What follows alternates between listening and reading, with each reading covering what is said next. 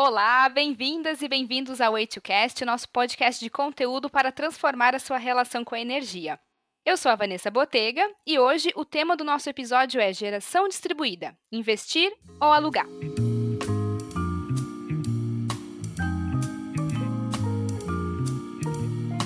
Antes da gente começar, quero lembrar que o Way2Cast está disponível em todas as nossas plataformas de streaming e se você quiser mandar sua pergunta ou sugestão de tema, só mandar um e-mail para marketing@way2.com.br ou seguir a gente nas redes sociais ou ainda participar do nosso grupo no Telegram. O link do Telegram, além de todas as nossas redes sociais, estão na descrição deste episódio. Na nossa mesa imaginária de convidados, temos Pedro Thomas e Victor Pianca. Tudo bom, pessoal? Tudo bom? Olá a todos. Meu nome é Pedro, né? Eu sou gerente de projeto aqui da Way2 e eu venho buscando entender todas as dores do mercado para que a gente possa adequar melhor o nosso produto às necessidades. Pessoal, eu me chamo João Victor Pianca, tá? Sou executivo de atenção a clientes aqui da GD Solar. E eu queria primeiro agradecer o convite, que para mim foi sensacional, a importância de trazer para o mercado informações sobre, sobre o modelo de negócio, sobre o negócio energia solar, sobre o negócio energia renovável tem uma frase muito legal que eu costumo dizer que o tempo destrói tudo aquilo que ele não ajuda a construir, né? Então, é, nós estamos construindo a sustentabilidade, né? Nós fazemos parte desse processo e estamos utilizando o tempo ao nosso favor. Então, a minha grande motivação hoje, maior nesse momento, é fazer parte desse processo de construção, que reflete diretamente na qualidade do tempo que será vivido pelas próximas gerações. Sem sombra de dúvidas, a minha motivação maior hoje de estar nesse espaço, nesse mercado, é a sustentabilidade. Eu agradeço o convite por participar desse podcast com vocês. Bom, hoje o nosso tema é geração distribuída, se vale mais a pena investir na geração da própria carga ou participar de um consórcio na geração compartilhada, adotar um modelo de assinatura de créditos, tem várias possibilidades. E se estamos, de fato, em um ambiente regulatório seguro para cada uma dessas alternativas e o que a gente precisa ter em vista. Para começar, eu queria que vocês trouxessem antes para os ouvintes um contexto, é uma atualização do cenário de geração distribuída no Brasil e como está funcionando o sistema de compensação de créditos. O cenário de GD é um cenário bem positivo, né? Mesmo diante dessa pandemia, ele já vinha crescendo. A gente teve em 2019 aí um recorde, né, de, de capacidade instalada adicional, né? Foi um, um gig e meio. E, e esse ano, mesmo diante desse cenário, é um tanto quanto incerto um pelo motivo da, da nova regulação, né? uma possível revisão é, regulatória que viria a diminuir os incentivos, né? isso já era comentado é, desde o final do ano passado, e aí agravado a pandemia, e mesmo assim a gente continua com os números bastante interessantes. 1 gigawatt de capacidade instalada apenas em 2020. Então eu queria entender um pouco melhor com o Vitor, né? É, enfim, o setor elétrico vem sendo abalado, Fora isso, a gente tem incertezas né, ligadas ao preço do câmbio e mesmo assim entender o, o porquê que é, ela continua sendo tão fomentada, o sistema de GD. É importante você colocar essas, essas variáveis, né, essas incertezas de mercado, mas eu costumo dizer que, e eu acho que faz total sentido, e aí politicamente falando, né, existe uma escolha que ela, ela vai muito além das definições políticas regulatórias, ela é uma escolha social a energia renovável, não só no cenário nacional, mas como no cenário global, dentro da geopolítica, ela vem sendo muito fortalecida, ela vem sofrendo uma pressão social de uma escolha social que eu acho que reflete diretamente nas decisões políticas.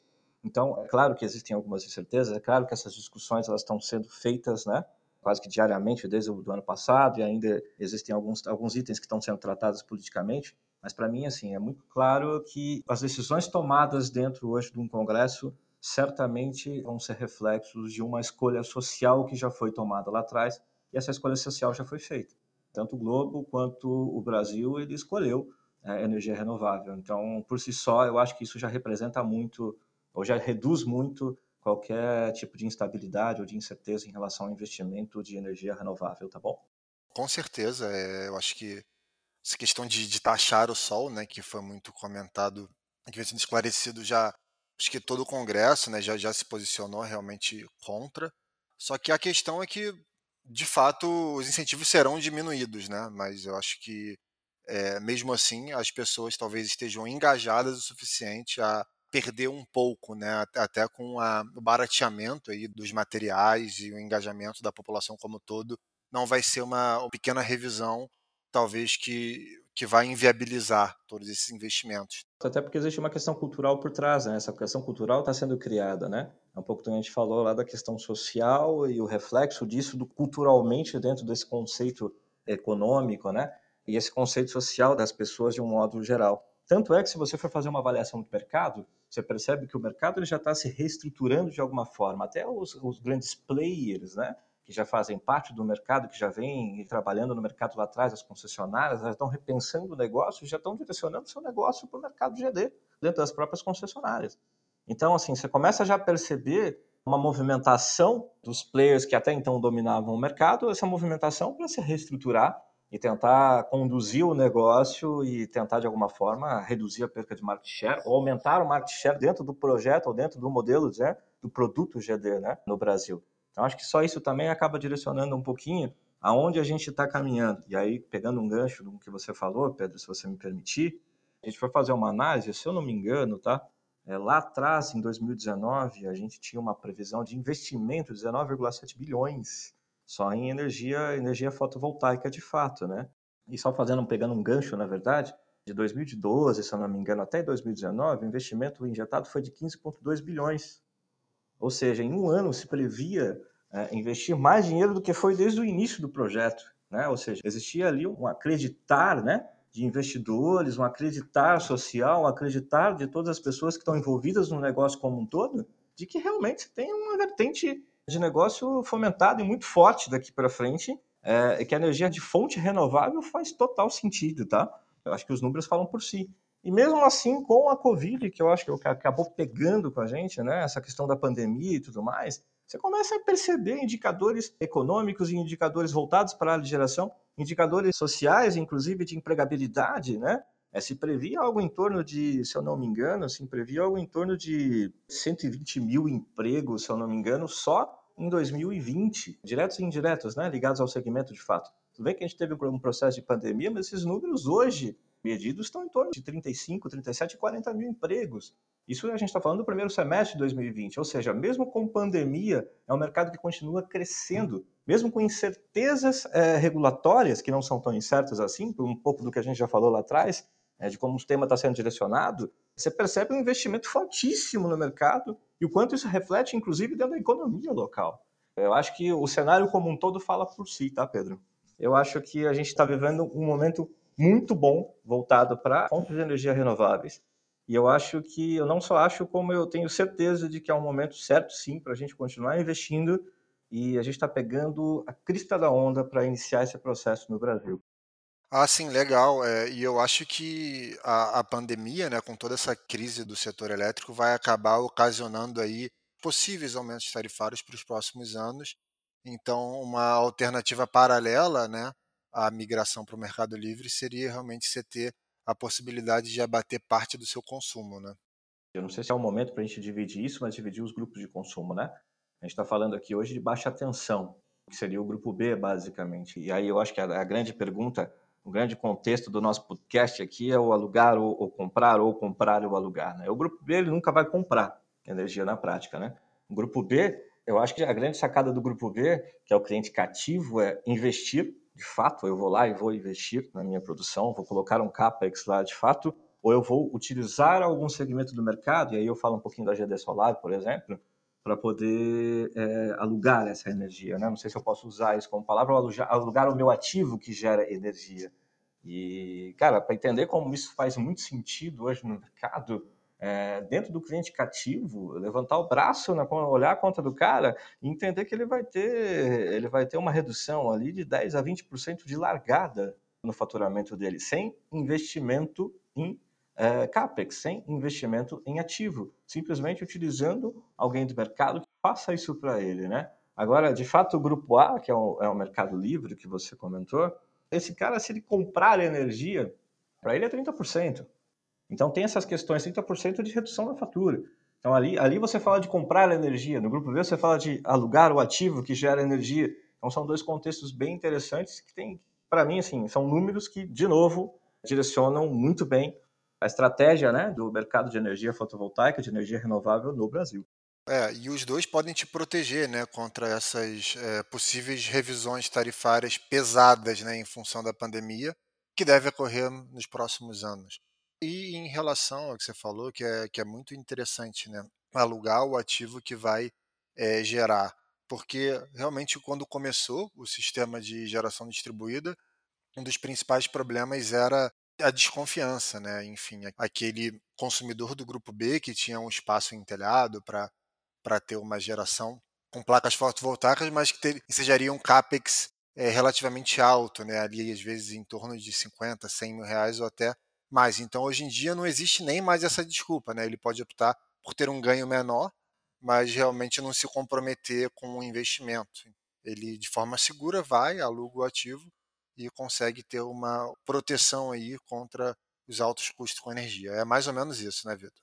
É, na verdade, assim, eu tô, estou tô vivendo um momento econômico que já não é o meu melhor momento. Por mais que eu tenha, digo hoje Brasil, né? Por mais que eu tenha direcionamentos hoje de recuperação econômica e o mercado ele fala por si, é, cara, a última coisa que eu vou fazer aqui de, de, largada é tirar meu dinheiro do bolso e fazer de fato um investimento alto em cima de uma de um ativo de geração solar, por exemplo, para colocar em cima do meu telhado, imaginando que eu vou ter um, um, retorno sobre o investimento a longo prazo. Talvez não seja um momento para isso. Então, é, é, falar de locação de energia, locação de ativo é interessante. E já tem empresas no mercado fazendo isso, de chegar e bater na porta do cliente e falar, cara, 10 a 20%, 10% é economia garantida. Eu posso chegar até a 20% por isenções, isenções de impostos, enfim. Então, é investimento zero. Quem que não quer dentro de um cenário hoje atual, investimento zero e redução em relação ao seu custo com a fatura? É um pouco do que a gente estava falando lá atrás, né? De novo, voltando um pouquinho para trás, sobre valer ou não a pena investir nesse momento dentro do mercado. Eu acho que só a situação econômica como um todo, ela já direciona muito bem essa estratégia do nosso cliente, do cliente final, de redução de custo. Cara, eu tenho a possibilidade de chegar e reduzir meu custo da minha fatura em 10, 20%, por que, que eu não posso fazer? O cenário, inclusive, o econômico, me, me ajuda a fazer isso. Então, é, é eu acho que só tem fatores positivos, né? É, socialmente falando, in, in, inclusive da questão macro e micro, microeconômica, que direcionam esse potencial de geração. E aí, voltando um pouquinho lá atrás, por isso, inclusive, que os grandes players estão se movimentando no mercado e são, estão se readequando, e os grandes players também, que eu digo, são as concessionárias, para trazer essa parcela de clientes também para dentro de casa. Nós temos uma notícia de destaque né, no mês, que fala sobre é, o Brasil ter atingido aí 3 gigawatts de potência instalada em geração distribuída. Né? A geração distribuída triplicou nos últimos 12 meses no Brasil, sendo que quase metade disso, 45%, foi só nos últimos seis meses.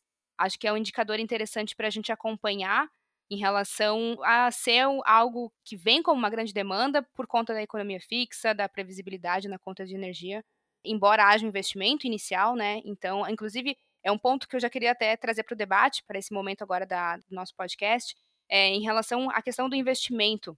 Para quem vai construir agora um sistema de geração ou vai ser um intermediador em geração compartilhada? Que cuidados precisa ter nesse momento? Na verdade, é, eu ia puxar esse gancho, Vitor, até para tentar entender os desafios. Né? É, beleza, é, é um momento propício, os números deixam isso bem claros. Né? A gente tem a energia, é, para quem quer investir energia na GD, o preço bem mais alto ali, né? de sua geração sendo valorado uma tarifa mais alta, e entender os desafios, né? enfim, desde a construção da usina, da questão burocrática, ambiental, é, para ser de acesso frente à distribuidora, se isso está acontecendo de uma forma fluida né, e bem regulamentada, se as distribuidoras estão respeitando os prazos, tá? Vitor, aí eu queria ouvir um pouco sobre o que, que tem acontecido aí na prática. Eu dou um passo atrás, se você me permitir, eu fiquei respondendo um pouquinho a pergunta da Vanessa sobre vale a pena ou não investir? É o momento para você colocar dinheiro, por exemplo, para construir alguma coisa? Eu respondo essa pergunta dizendo para você o seguinte: vale a pena alocar, vale a pena alocar o ativo. Repito que talvez não seja um momento econômico que faça muito sentido eu ir lá e comprar como, né, como pessoa jurídica, comprar todo o equipamento, gastar 20, 30, 40 mil, 50 mil em uma geração ali minha. Mas vale a pena eu bater na porta de alguém, de uma empresa que faz isso e falar, cara, olha, eu estou realmente muito afim de reduzir os meus custos aqui com com energia elétrica e o que, que você tem para mim? Eu acho que existem empresas no mercado hoje que vão fazer isso e já vão de largada, com investimento zero do cliente final, é, garantir de 10% a 20% de economia na fatura. Então, a resposta para a sua pergunta é: vale a pena investir? Cara, se eu tiver dinheiro ali Pensar a longo prazo, se for o momento, beleza, vou lá, construo, não há problema. Mas de largada, se eu não quiser injetar capital, vale a pena alugar o ativo, tá? Foi a possibilidade de alugar que causou esse boom da GD, né? Porque antes, normalmente as pessoas, os pequenos empreendimentos ali do grupo de baixa tensão já tinham essa possibilidade, né, de, de comprar e não foi isso que fomentou justamente por,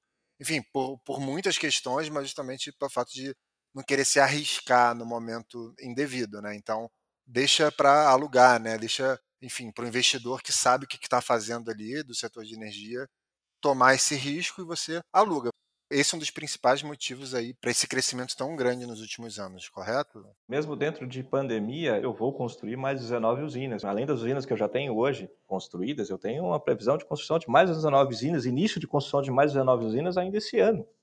Quem está fazendo investimento, quem está acreditando na GD Solar, por exemplo, e eu falo GD Solar como empresa e também como um negócio, quem está acreditando no nosso negócio está entendendo que, de fato, existem grandes possibilidades, tanto de, eh, no setor, possibilidades de crescimento em relação a essa demanda, até porque hoje a energia renovável no Brasil representa zero. Eu estava vendo os últimos indicadores aqui, mas não chega a meio por cento em relação às unidades consumidoras.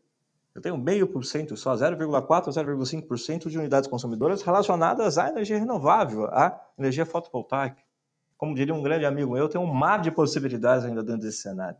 E por ter um mar de possibilidades, eu tenho investidores por trás de fato acreditando no negócio e mesmo no meio de uma pandemia, claro que existe todo um diferencial de mercado de cada uma das empresas, eu falo um pouco pela nossa, pelo nosso negócio, que não é assim tão, tão simples você fazer com que alguém acredite no teu negócio, injete capital para que sejam construídas mais de 19, 20 usinas solares em frente de uma pandemia, de uma crise, que é o que está acontecendo com a gente, tá?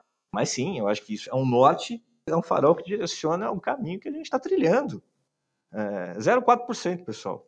É um mar de possibilidades e eu tenho certeza que a gente vai surfar muito ainda nessa, é, é, na energia solar no Brasil. E os reflexos disso não serão só financeiros. Eu volto lá atrás a falar um pouquinho sobre a, o que me motiva a estar nesse negócio. O reflexo disso é muito mais do que financeiro. O reflexo disso, ele constrói, ele fomenta o mercado, ele fomenta a economia de um modo geral e eu acho que mais que isso, ele fomenta é, é, as próximas gerações, ele fomenta a sustentabilidade, ele fomenta é, é, uma visão cultural, um novo modelo, uma nova visão cultural daquilo que realmente faz sentido em relação à sustentabilidade, que não tem só é, a energia solar, que são outras vertentes mundiais que estão direcionando a gente para esse contexto de tempo, de vida, de qualidade. Então, a gente está fazendo parte de um momento, para mim, excepcional dentro do mercado, e eu, particularmente, estou muito feliz de fazer parte disso, tá?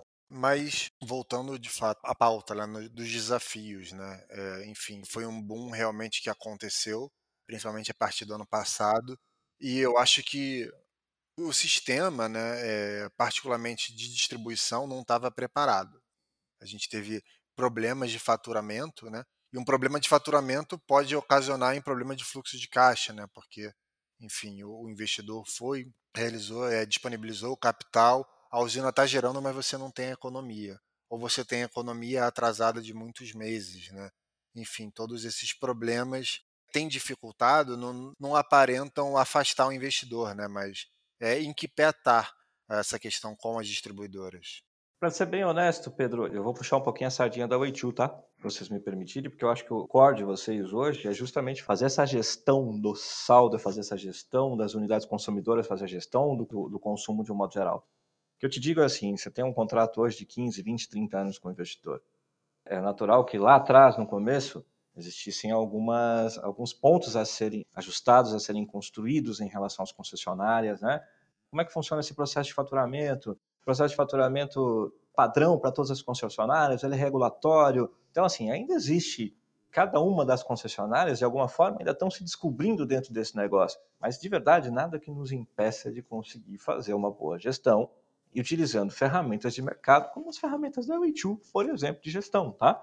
É, eu acho que lá atrás tudo era muito mais difícil, porque ainda era tudo muito novo e a gente ainda falava bastante sobre essa questão da gestão manual. Então, cara, como é que a gente faz o cross-checking da energia gerada de uma usina solar, por exemplo, injetada na rede da concessionária? Como é que a gente consegue fazer essa medição? Então, você tem um relógio na ponta, tá bom, eu acredito só no que a concessionária está me passando, eu posso ter certeza dessa medição ou não? Eu consigo ter um sistema que faça a gestão? Essa gestão ela é manual? Como é que ela é feita? Então, assim, lá atrás a gente fazia muito esse processo ainda de gestão manual, hoje já não mais. Hoje o mercado tem ferramentas fantásticas, inclusive a de vocês, que eu acho que, que nos subsidiam de forma sensacional para que a gente consiga entender exatamente ou ler exatamente o que uma usina está gerando e injetando de energia na rede da concessionária. É, eu não vejo mais isso como um problema. O que eu ainda vejo são processos dentro das concessionárias. Porque, por exemplo, em Minas Gerais, Minas Gerais é o boom. Minas Gerais é, o, é, o, é praticamente o começo de tudo. Então, você pega uma concessionária como a CEMIG, por exemplo, é uma concessionária que já tem um histórico, né? Já tem todo um trabalho feito lá atrás em relação à GD, já tem um processo muito bem definido, né? Mesmo segundo o regulatório, mas existem processos dentro da própria concessionária, né, de atuação. E acho que já tem temas muito bem definidos. Acho que, se eu não me engano, tanto é que hoje acho que o GD, é, geração distribuída no Brasil, 70%, 80% está dentro de Minas Gerais. Então lá é, é o carro-chefe. E a concessionária, naturalmente, já está muito bem preparada para isso, apesar de existir ainda alguns pontos de atenção. Nós vamos começar a ter alguns problemas? Sim, nós vamos ter, começar a ter alguns problemas, talvez em algumas concessionárias. Não digo problemas, ajustes de processo em algumas concessionárias que ainda não conhecem bem o cenário. Mas até aí, Pedro, até aí eu acho que a gente já tem todo um histórico tratado com as concessionárias lá atrás, né? Com Minas, enfim, que acho que nos auxiliam a direcionar esse negócio e trabalhar com as lições aprendidas, né? É, eu acho que é um pouco disso que a gente está fazendo aqui. Realmente, esses pontos de incerteza foi muito comentado, né? Porque talvez ao contrário do que aconteça no livre, o mercado cativo ele, ele depende muito ali do entendimento da distribuidora, né? E isso passa ali desde o cumprimento de prazos na hora da obtenção de um parecer de acesso até, como eu disse, na operação ali do dia a dia do faturamento. Tá? E, enfim, uma usina de um mega aí, cada mês que ela não tem sua, sua energia efetivamente é, registrada e compensada em faturas, isso causa um desbalanço do fluxo de caixa e dá facilmente na ordem de milhões, mas fico feliz que isso já esteja sendo resolvido, né? que as distribuidoras tenham melhorado e que também tenhamos recursos que nos subsidiem aí a tomar conta mais de perto tá, do que vem sendo feito. Pedro, os sistemas, e você faz parte disso, tá? Você, você desenvolve isso, eles garantem que a gente consiga fazer alguns gráficos, Pedro, e alguns indicadores, na verdade, de acompanhamento de gestão em cima do faturamento e em cima do saldo, tá? Só para você ter uma ideia, a gente acompanha isso muito de perto. E a curva de correlação entre a leitura que a gente faz sistemicamente através dos sistemas de mercado, como por exemplo da Way2, e a memória de massa que a concessionária disponibiliza sobre a energia injetada na, na, na rede, pelo menos nas concessionárias que já estão consolidadas no mercado, que já entenderam bem esse negócio, como em Minas, por exemplo, correlação próxima a 1. Ou seja, desvio é quase zero. Se eu tiver que trabalhar com um saldo ou alguma coisa, provavelmente ainda do passado. Acho que a gente já está bem muito mais maduro, né? O mercado já está muito mais maduro em relação a esse, esse processo de gestão de saldo, gestão de faturamento de energia injetada na rede da concessionária. Esse é um exemplo que eu queria trazer, tá bom? Ah, ótimo. Mas realmente a, a CEMIG é uma, é uma exceção dentre as mais de 50 distribuidoras. É um case de muito sucesso aí, né, dentro da GD. E ela é uma exceção porque ela representa 80% do negócio, né? Eu quero dizer que as lições aprendidas estão lá. Assim, é natural que as outras concessionárias vão se ajustando, seus processos internos, inclusive, vão se ajustando, e faz parte do nosso papel aqui, como quem vem, como quem tem acompanhado, que movimenta o negócio, faz parte do nosso papel auxiliar também as concessionárias para que as coisas aconteçam da melhor forma possível, baseado nas lições aprendidas lá de trás, né?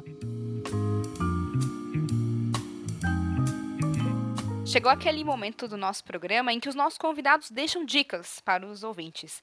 Dicas de sites, canais que eles podem seguir para saber mais sobre o tema, né? No caso, geração distribuída. Então, para fechar, queria que vocês trouxessem essas dicas, né? Aproveitando que a gente está aqui no momento final do programa. E também eu queria agradecer muito a participação de vocês nesse episódio. Foi muito legal, muito rico conteúdo. Falar de geração distribuída é sempre bacana, porque é um tema muito em alta. Eu, como site, Vanessa, para mim uma fonte importantíssima de, de, informação, de atualização é a Solar. Eu acho que a Associação Brasileira de Energia Solar Fotovoltaica ela sempre está muito atualizada, então acho que é uma fonte rica é, e é uma fonte oficial. De verdade, para mim é uma fonte oficial. Sigam a GD Solar, né, a GD Solar a nossa empresa, GD Solar. Sigam a nossa empresa no Instagram, acho que é dentro das redes sociais hoje, a gente tem uma atuação muito forte, então existem dicas de mercado, existem dicas de, de, de movimentação, do que seria melhor em relação a investimento ou não, existem dicas em relação a esse modelo de locação ou não de negócio, né?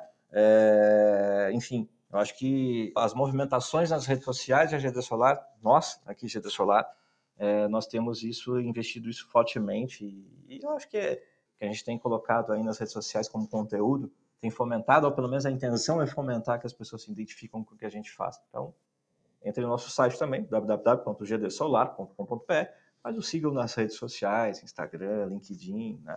Estamos à disposição. Foi um prazer enorme participar desse podcast. Espero ter contribuído de alguma forma e estou à disposição para outros, enfim. Vai ser sempre um prazer participar com vocês. Muito obrigado. Minha dica vai para os grandes consumidores, né? A gente fala muito, né, que energia não é mais aquela fatura que você paga no fim do mês como uma obrigação, né? Algo que não tem é, para onde recorrer. Acho que as empresas cada vez mais e as próprias pessoas também vão vêm tendo essa consciência né, de que a energia precisa ser obtida de forma realmente muito eficiente. Tá? Existem N maneiras de você conseguir essa eficiência, né, conseguir reduzir custos. Uma delas é a tecnologia e outra, de fato, é essa forma tão democrática de geração que é a GD. Então, democrática realmente porque você não precisa mais investir, você pode alugar um sistema, é, independentemente de quão pequeno é o seu consumo.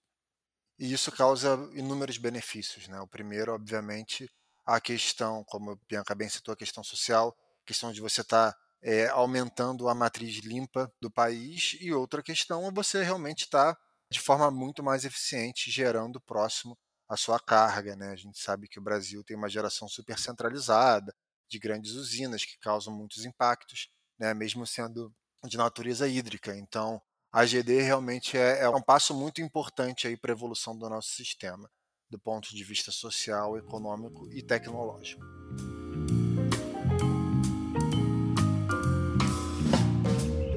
Esse foi mais um episódio do Way2Cast, uma iniciativa da Way2 Tecnologia com a produção e edição de Vanessa Botega, Lana Dandara, Helena Liberato e Danilo Barbosa.